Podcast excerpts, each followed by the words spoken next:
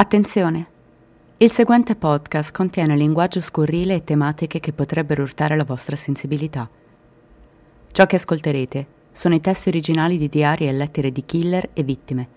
Direful Tales prende le distanze da ogni tipo di esclamazione a sfondo omofobo, razzista o di incitamento alla violenza scritto in tali letture. Questo podcast è a puro scopo informativo. Grazie per l'attenzione. Questo è l'ultimo episodio della prima stagione di Caro Diario. Per permettere l'ascolto pubblico di tali scritti, abbiamo scelto di omettere tutti i dettagli relativi agli stupri e alle molestie. Alcuni termini ed espressioni sono stati cambiati per permetterne la distribuzione sulle varie piattaforme. I tempi verbali, i salti temporali e i nomi delle vittime sono stati ricopiati alla lettera.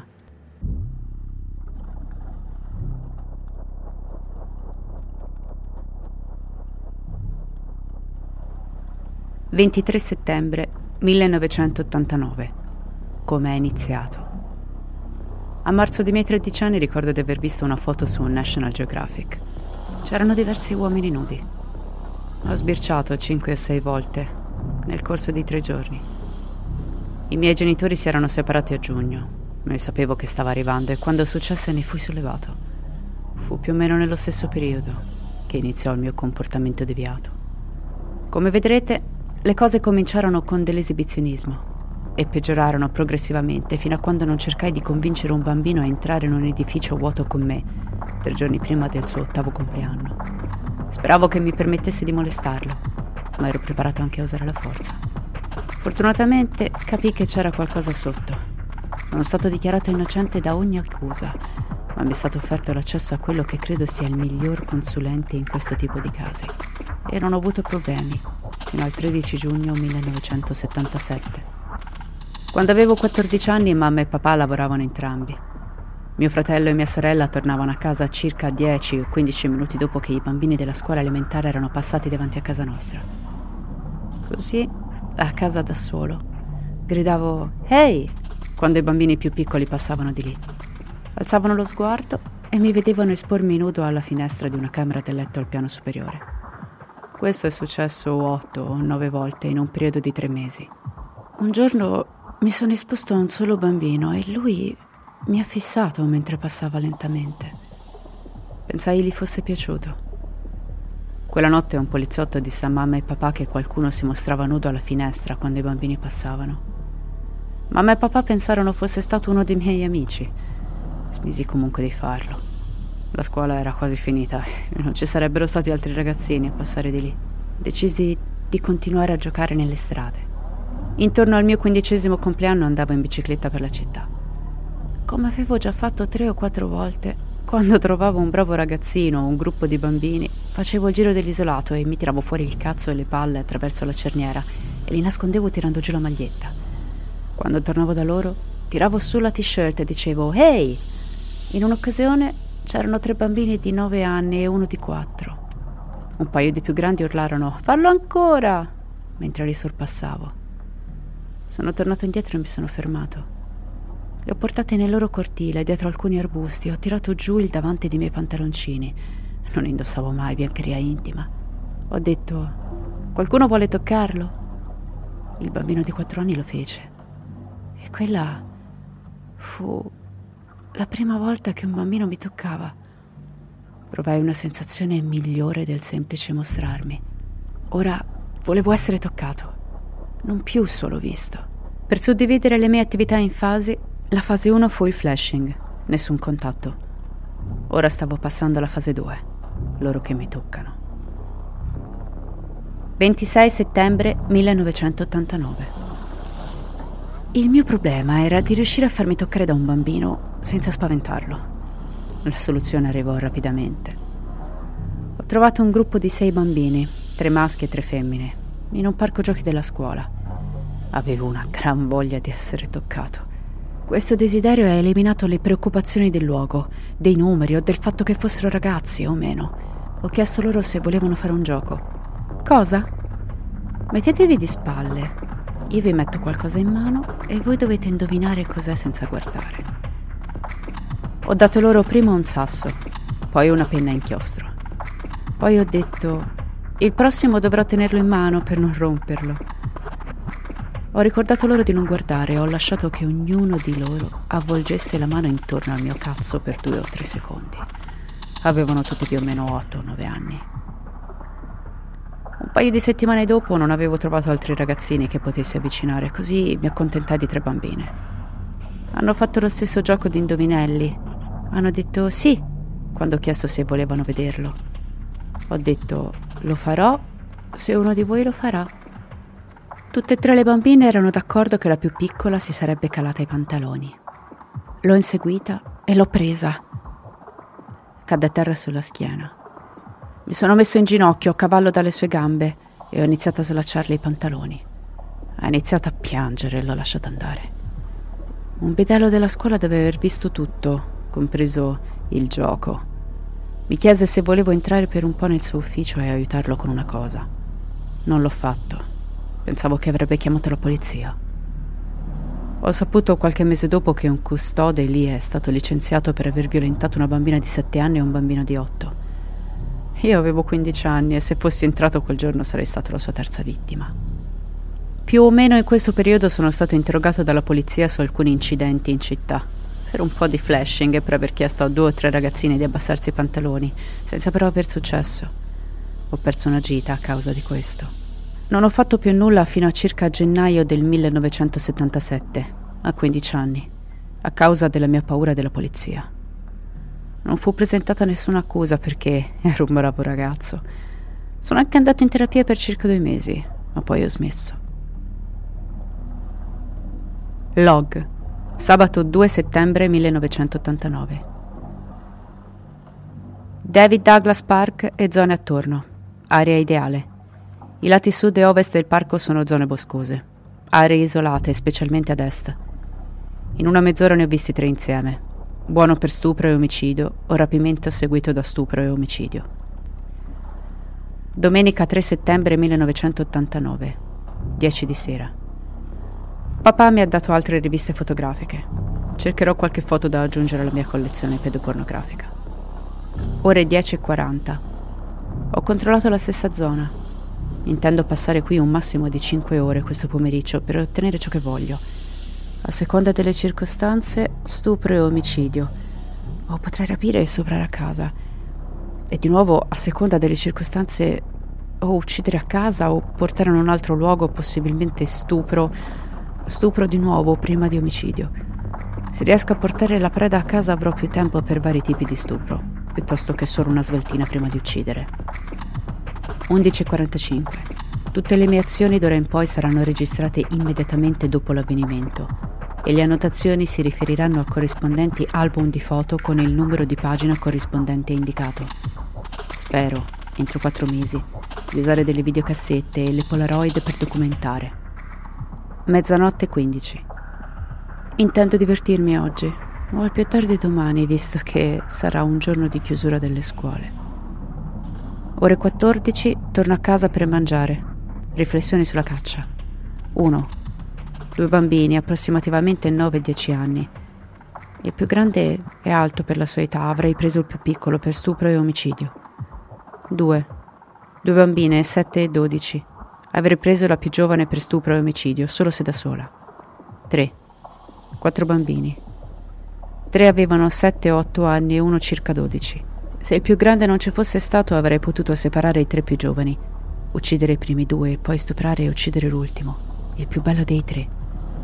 Stavano cercando un posto per andare in bagno e continuavano a dire basta andare qui. Ho guardato. Alla fine hanno capito che c'era un bagno nel parco. 4. Un bambino di circa 4 anni si stava allontanando dagli adolescenti che giocavano a palla, ma non è mai uscito dalla loro vista, altrimenti l'avrei portato più lontano e violentato e ucciso. Lunedì 4 settembre 1989. Ore 18.10. Arrivo al parco. 18.18. Ho trovato due bambini. Nessun altro in giro. Circa l'età giusta, ho pensato. 18.19.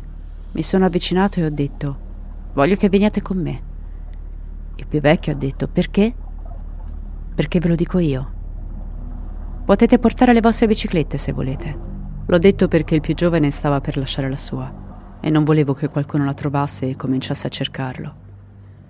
Ho capito che non erano americani, ma ero troppo coinvolto per rinunciare, anche se non mi era mai piaciuta l'idea di avere degli stranieri. Entrambi mi hanno seguito per circa 5 minuti nella parte più isolata del parco. 18 e 25. Il ragazzino più grande aveva 11 anni e si chiamava Cole. Il più giovane aveva 10 anni, Billy. Li feci mettere schiena contro schiena e legai i loro polsi insieme strettamente, legando i ragazzi con un pezzo di corda di 10 pollici. Ho detto che uno di loro doveva lasciarmi abbassare i loro pantaloni e Billy disse rapidamente Lui, indicando l'amico. Cole disse Perché? Ho detto che volevo baciarlo lì. Cole ha chiesto se avrebbe sentito dolore. Ho detto di no e lui ha detto ok. L'ho fatto. Aveva una voglia marrone chiara proprio sulla parte superiore del pene. Avrei voluto avere più tempo per studiarlo. Gli ho tirato su i pantaloni e mi sono girato verso Billy. Volevo dedicargli più tempo di quanto ho fatto con Cole ma quando ho detto che volevo che lui lo facesse a me, ha cominciato a piangere. Così ho detto a Cole che doveva fare qualcos'altro. Entrambi hanno detto che dovevano andare perché avevano fame, erano in ritardo e papà si sarebbe arrabbiato. Ho detto di dirgli che si erano persi. 18.30. Li ho fatti inginocchiare. Decisi che avrei dovuto liberarli per fare quello che volevo e lo feci. Mi misi i pezzi di corda in tasca Billy disse che sarebbe andato a dire a papà che Cole avrebbe fatto tardi. Io risposi: Puoi andare tra un paio di minuti, ho quasi finito. Solo. solo un'altra cosa. Presi il coltello dal fodero nascosto nel calzino sotto la gamba dei pantaloni.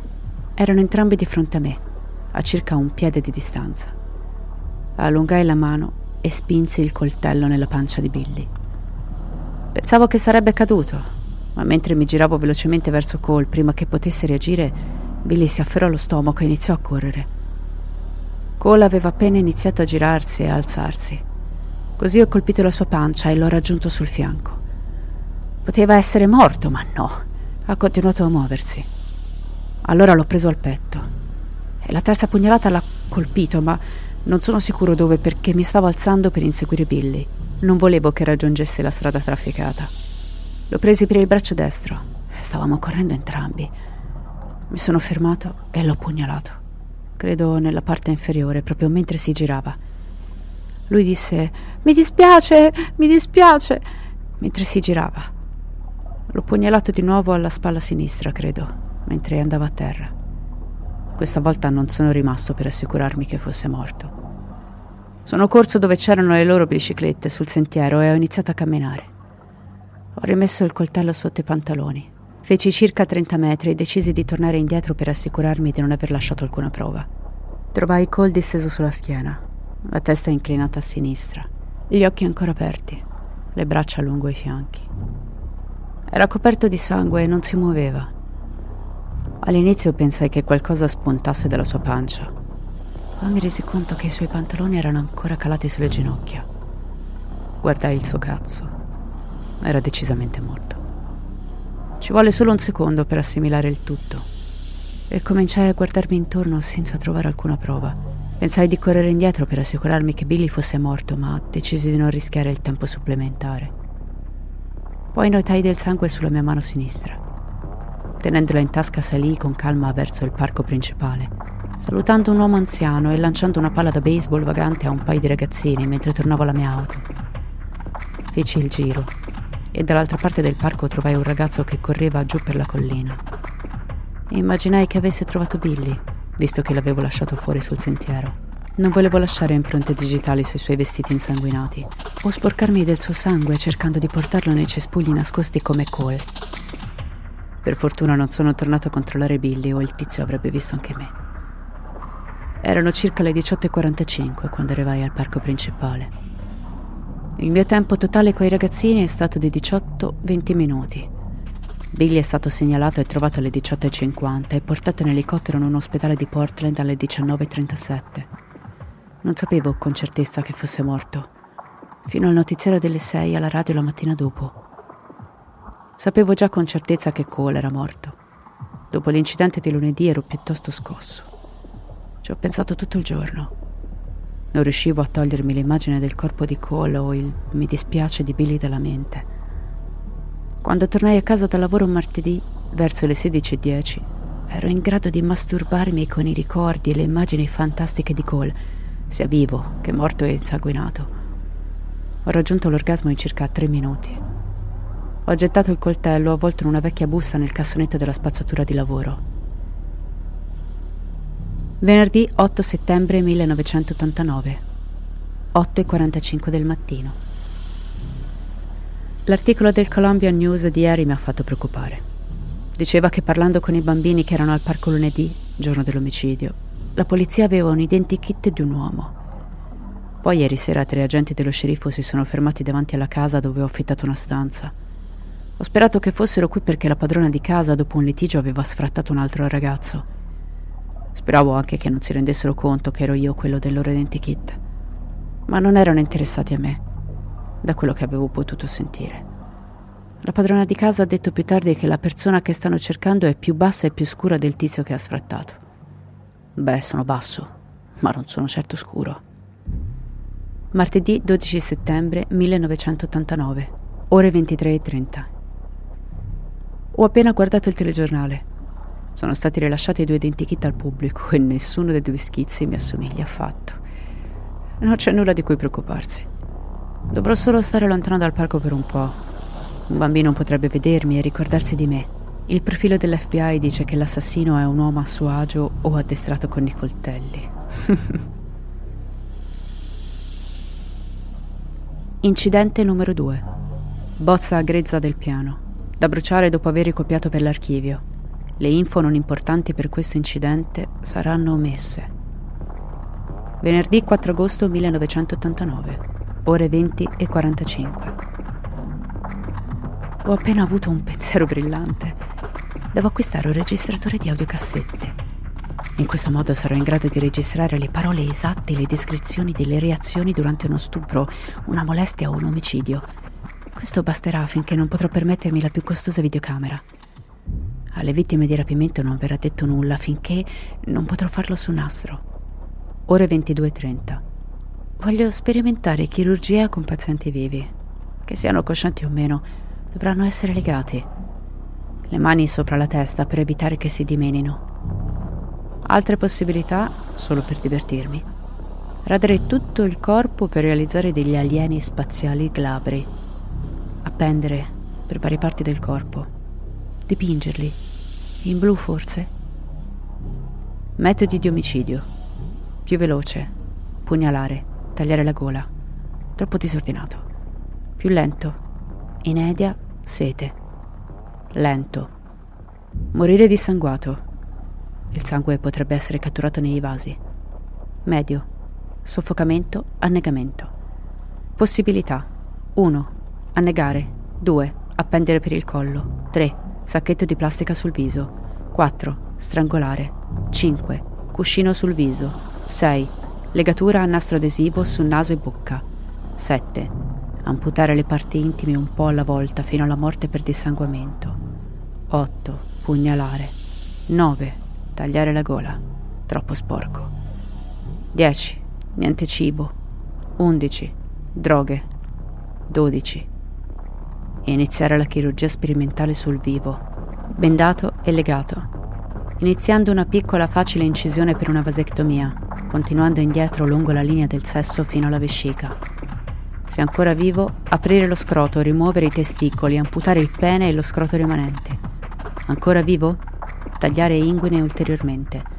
Tagliare dal buco alle parti intime mancanti giù fino all'ano. Se necessario, pugnalare al cuore. Alle vittime di omicidio verrà chiesto. Non ho intenzione di farlo, ma se dovessi morire, vuoi scegliere tu come? Oppure potrebbero tirare i dadi, pescare carte o estrarre bigliettini da un cappello. Potrebbero anche scegliere di sottoporsi a interventi chirurgici con o senza farmici. Ecco la mia richiesta scritta in non verbale, Satana. Io scambierò la mia anima per una lunga e felice vita da pedofilo con un sacco di azione e un possibile contributo all'impero della pornografia infantile. Senza pericolo di denunce o di essere scoperta alle autorità. Firmato Wesley A. Todd, 25 agosto 1989, 22.45. Mercoledì 6 settembre 1989. Vorrei ricordare a Satana che potrebbe farmi comodo qualche soldo extra per rendere le cose più facili.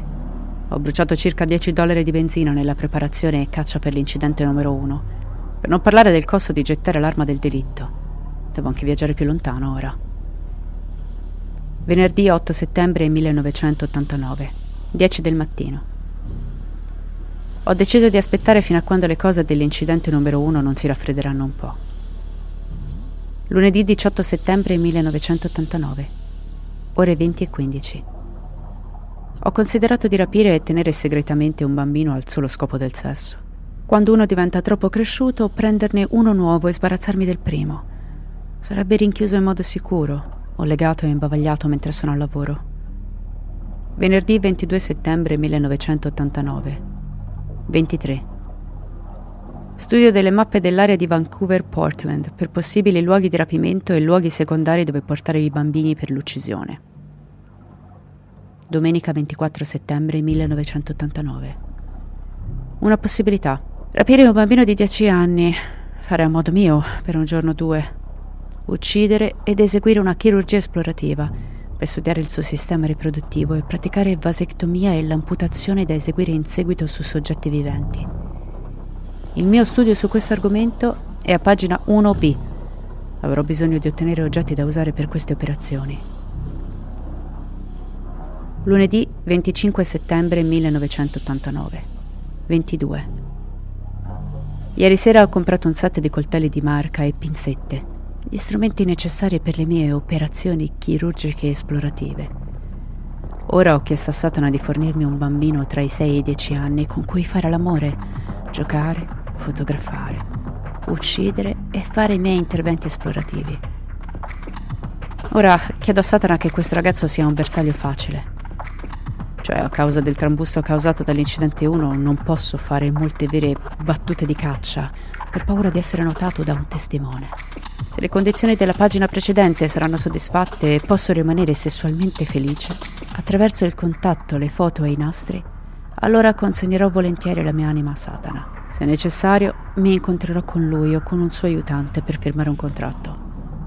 Spero di non essere così spaventato al mio prossimo incontro con lui.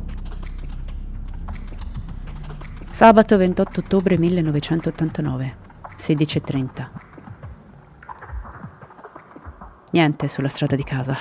Se non trovo uno stasera al cinema, proverò domani in un parco di Portland, dove spero che la caccia sia come quella al David Douglas Park nell'incidente numero 1. 19.20. Sono appena tornato a casa. Domani andrò a caccia nel parco per qualche ora. Dalle 19.29 alle 22.45 ho visto The Bear al cinema. Ho seguito un ragazzino al bagno con l'intenzione di dire vieni con me e portarlo al mio appartamento ma stavo uscendo mentre entravo. Ci riproverò domenica. Domenica 29 ottobre 1989, 10.30. Uscito da casa. 10.45. Comprato rullino per la macchina fotografica Polaroid. 11.30. Alla scuola che ho trovato ieri sera ho visto due bambini di 8-9 anni e un bambino di 4 anni un po' più in là. Ho guardato qualche minuto e ho deciso di non rischiare. 11.48. Arrivato al parco. Mezzogiorno e 15. Nessun segno di bambini. Mezzogiorno e 43. Di nuovo a scuola. Due bambini di 8-9 anni stavano giocando a palla e si dirigevano verso l'estremità della scuola. Con loro c'era anche un ragazzino di 4 anni. Mi sono avvicinato al bambino più piccolo e gli ho chiesto se voleva divertirsi e fare un po' di soldi. Sembrava insicuro, ma non spaventato. Dissi, dai, sarà divertente. E allungai la mano. Lui la prese e camminò con me fino alla fine dell'edificio. Ci allontanammo dalla vista degli altri bambini senza essere visti.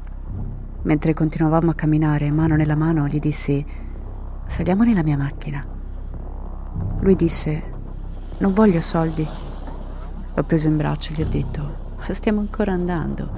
Andiamo a chiedere a tuo padre se puoi venire con me. Mentre andavamo via ha detto, ma io abito dall'altra parte. Gli ho detto, andiamo a casa mia a fare dei giochi, Fai solo quello che ti dico e ti prometto che non ti farò del male. Mezzogiorno e 50. Mi ha detto di chiamarsi lì e di avere quattro anni. Ha iniziato a piangere un paio di volte, ma io ho allungato la mano e l'ho preso, assicurandogli che sarebbe stato bene e che ci saremmo divertiti. Ore 13.30. Siamo arrivati a casa mia. Sia la padrona di casa che l'altro inquilino se ne erano andati. Perfetto. Ho iniziato a portarlo in braccio dalla macchina, ma lui ha detto: Posso camminare? E l'ho messo a terra. Ore 13.32. Ho messo la pellicola Polaroid nella macchina fotografica e gli ho fatto un paio di foto così come lo avevo trovato. 21.35. Letto. Addormentato alle 21.45. Alle 22 era nudo. Anche io. 22.45. Ho giocato un po' con lui mentre eravamo sdraiati. L'operazione sarà molto delicata. Sto aspettando le notizie delle 23, mentre cerco di decidere il modo migliore per ucciderlo. Sarà strangolato o soffocato. Non voglio lasciare segni sul suo collo, ma deve essere rapido e silenzioso. Il suo cadavere sarà nascosto nell'armadio dietro il sacco a pelo mentre sono a lavoro. Ok. Il notiziario dice che è scomparso da un negozio e non dove l'ho preso, a scuola. Lunedì 30 ottobre 1989. Non ho dormito per niente. 5.30 del mattino. È ora. L'ho soffocato con la mano destra e ho continuato per circa 15 secondi anche dopo che aveva smesso di lottare. È immobile. Dopo circa 20 secondi ho soffiato nella sua bocca una volta per vedere se era sopravvissuto. Credevo di no, ma lui iniziò ad ansimare lentamente circa 20 secondi dopo. L'ho soffocato per circa un altro minuto prima che fosse di nuovo immobile. Ha cominciato a rantolare di nuovo e ha aperto gli occhi. Ho preso una corda e gliel'ho messa intorno al collo mentre lui respirava piano, ma non era cosciente. 5.35 del mattino. Ho legato la corda alla barra dei vestiti e l'ho impiccato nell'armadio.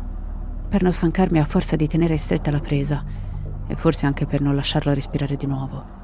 È rimasto appeso per una decina di minuti mentre io scattavo la foto numero 7 e pulivo la stanza. Alle 5.45 ho tagliato la corda e l'ho steso sul letto. Ho fatto sesso e poi l'ho messo su una mensola dell'armadio dietro alcune coperte e un sacco a pelo. Farò di più dopo il lavoro. 16.10. Sono tornato ora a casa. Ho visto l'articolo sul bambino scomparso. 16.50. Ora andrò a fare pipì e a tirar fuori dall'armadio il corpo nudo di Lee Joseph Isley, di 4 anni. 17.35. Ora vado a prendere dei sacchi neri in cui mettere il suo corpo infagottato. Poi troverò un posto dove scaricare la spazzatura. Indosserò i guanti maneggiando i sacchi Voglio che non ci sia nessuna mia impronta digitale se qualcuno scopre il contenuto della borsa. 20. A casa. Scaricata alle 19.35. Appunto. 18.40. Bruciato i suoi calzini, camicia, maglione e pantaloni. Però le sue mutandine come souvenir.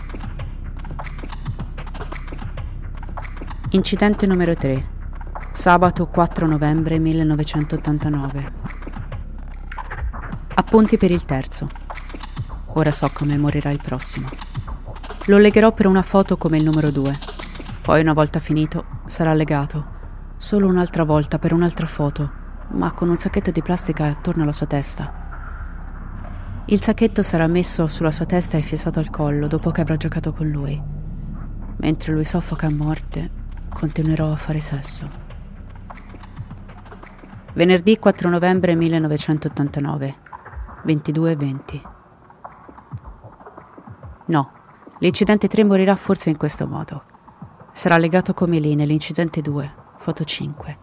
Invece del sacco, gli chiuderò la bocca con del nastro adesivo. Poi quando sarò pronto userò una molletta o qualcosa del genere per tappargli il naso. In questo modo posso sedermi, scattare foto e guardarlo morire, invece di concentrarmi sulle mie mani o sulla corda stretta attorno al suo collo questo eliminerebbe anche le bruciature della corda sul suo collo, quelle che lì ha avuto nell'incidente 2. È anche meglio dell'opzione sacchetto di plastica perché potrò chiaramente vedere la sua faccia e i suoi occhi mentre muore, oltre che poter scattare alcune foto. L'elettrocuzione è anche un buon mezzo per una morte rapida. Domenica 12 novembre 1989. Dalle 17 alle 19 ho guidato per la città in cerca dei bambini. 20 e 10. Sono andata al cinema di Camas a vedere Tesoro mi si sono ristretti i ragazzi. C'era solo un bambino allo spettacolo delle 21, circa 8-9 anni, troppo vecchio per uscire facilmente da questo teatro. In poi era orientale, secondo punto a sfavore. Tuttavia c'erano diversi bambini tra i 4 e gli 8 anni che hanno lasciato lo spettacolo delle 19. Proverò lo spettacolo di domani. Lunedì 13 novembre 1989, 16.40. Ho aggiornato le voci del diario di bordo. Ora preparerò le corde come per l'incidente numero 2, legate al letto e nascoste sotto di esso, da usare sulle vittime non appena lo si desidera o se ne ha bisogno. Un'estremità della corda legata alla vittima, le altre estremità sono già attaccate al muro, alla mia rastrelliera fatta a mano. 16.45.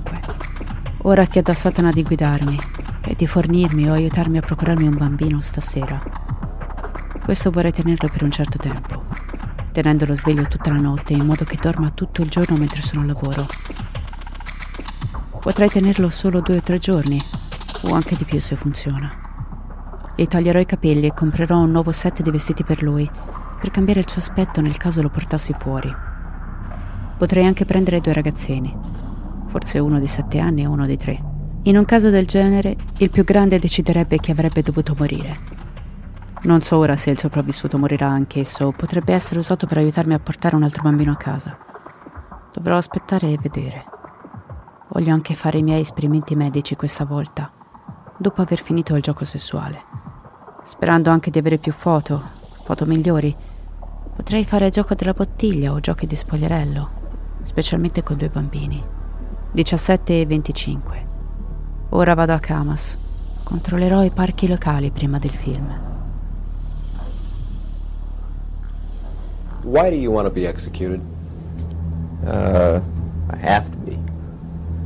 Uh, I will kill again. No, I would do it again. I've been molesting kids nonstop since I was 13 years old, over half my life.